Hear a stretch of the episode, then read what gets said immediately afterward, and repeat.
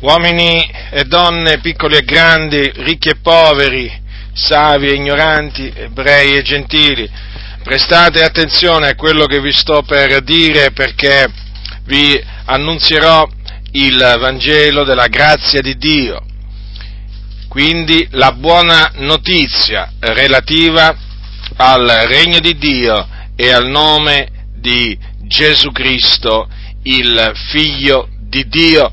La Bibbia dice che Gesù Cristo è morto per i nostri peccati e questo è avvenuto affinché si adempissero le scritture, cioè affinché si adempisse quello che Dio aveva detto tramite i suoi santi profeti, cioè che Gesù Cristo, o meglio il Cristo, sarebbe morto, trafitto per i nostri peccati. Infatti aveva detto il profeta Isaia centinaia di anni prima che il Cristo venisse in questo mondo, egli è stato trafitto a motivo delle nostre trasgressioni, fiaccato a motivo delle nostre iniquità. E dunque quello che Dio aveva predetto tramite il profeta Isaia si è avverato è avvenuto.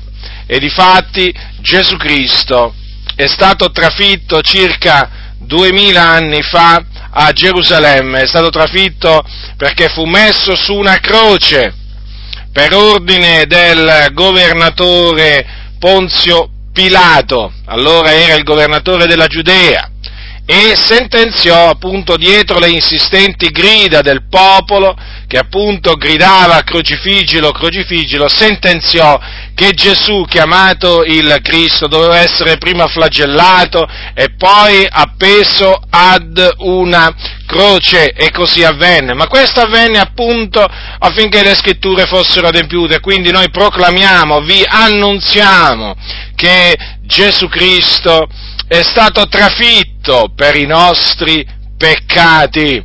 E poi, quando morì, perché egli sulla croce morì, dopo che morì il suo corpo fu preso, fu seppellito, fu messo in un sepolcro, in una tomba dove ancora nessuno era stato posto. Ma non è rimasto là perché lui è risuscitato, è risuscitato il terzo giorno e questo sempre affinché le scritture profetiche fossero adempiute. Infatti aveva detto Davide, il profeta, tu non lascerai l'anima mia nell'Ades non permetterai che il tuo santo vegga la corruzione. Infatti il corpo di Gesù Cristo non vide la corruzione. Egli risuscitò dai morti e risuscitò dai morti per la nostra giustificazione, dunque affinché noi fossimo dichiarati e fatti giusti. E poi dopo che eh, Gesù Cristo risuscitò apparve apparve a molti, e si fece vedere con molte prove, lo toccarono, mangiarono e bevvero con lui i suoi discepoli dopo che lui risuscitò dai morti. Dopodiché, dopo alcune settimane, egli fu assunto in cielo alla destra di Dio, dove è tuttora e dove intercede per tutti coloro che credono in lui.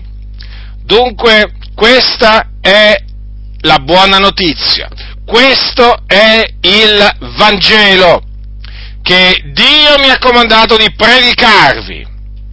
E naturalmente dovete sapere questo, che il Dio comanda innanzitutto che voi vi ravvediate, quindi che vi pentiate dei vostri peccati e poi che crediate in questo messaggio che è appunto il Vangelo di Dio.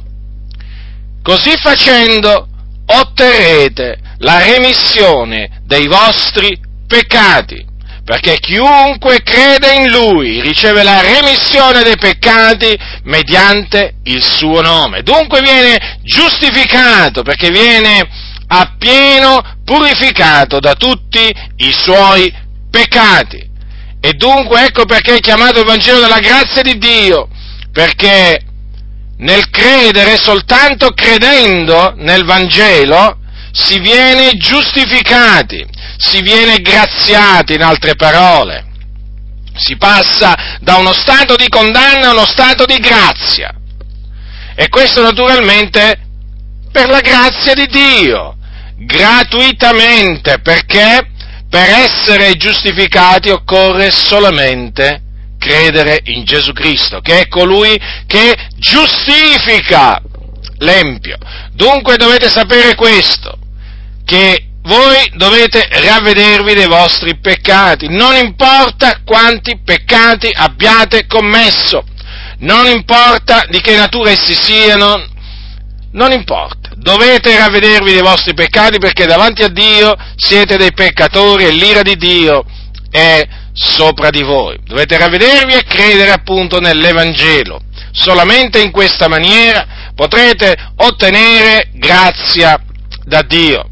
Se invece vi rifiuterete di, eh, di ravvedervi, di credere nell'Evangelo, beh, sappiate che non solo rimarrete sotto la condanna di Dio, quindi l'ira di Dio rimarrà sopra di voi, ma dovete sapere che quando morirete andrete all'inferno, che è un luogo di tormento situato nel cuore della terra, dove c'è un tormento prodotto dalle fiamme di fuoco che appunto ardono del continuo là.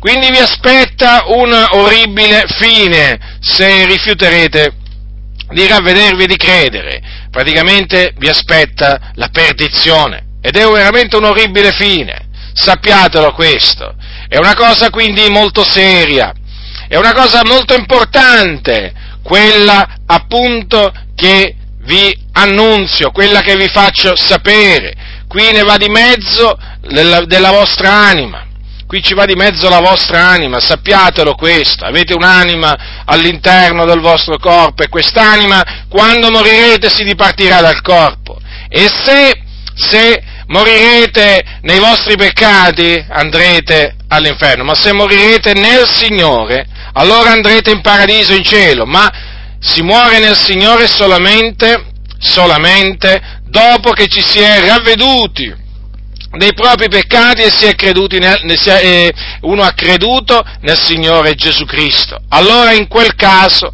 allora in quel caso morirà nel Signore. E dunque quello che lo aspetta è la gloria.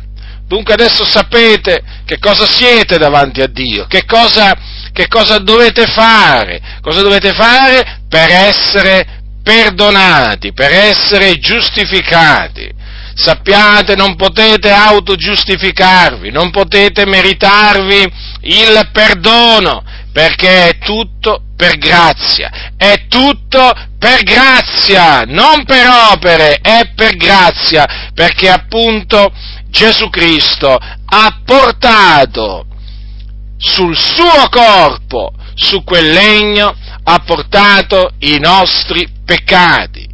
Il debito lo ha pagato, il prezzo del riscatto che bisognava pagare lo ha pagato appieno lui. E dunque la salvezza, la salvezza ora è per grazia, quello che appunto bisogna fare per riceverla è ravvedersi e credere nell'Evangelo. Quindi ve lo ripeto, ravvedetevi, e credete nel Signore Gesù Cristo veramente per la vostra salvezza, perché adesso siete perduti, siete delle pecore perdute che camminano che camminano nelle tenebre, che non sanno dove vanno, siete delle pecore perdute, sappiatelo questo, avete bisogno di essere salvati. E questa salvezza la potete ottenere solamente credendo nel nome del figliolo di Dio, cioè in Gesù Cristo, perché in nessun altro è la salvezza, in nessun altro è la salvezza,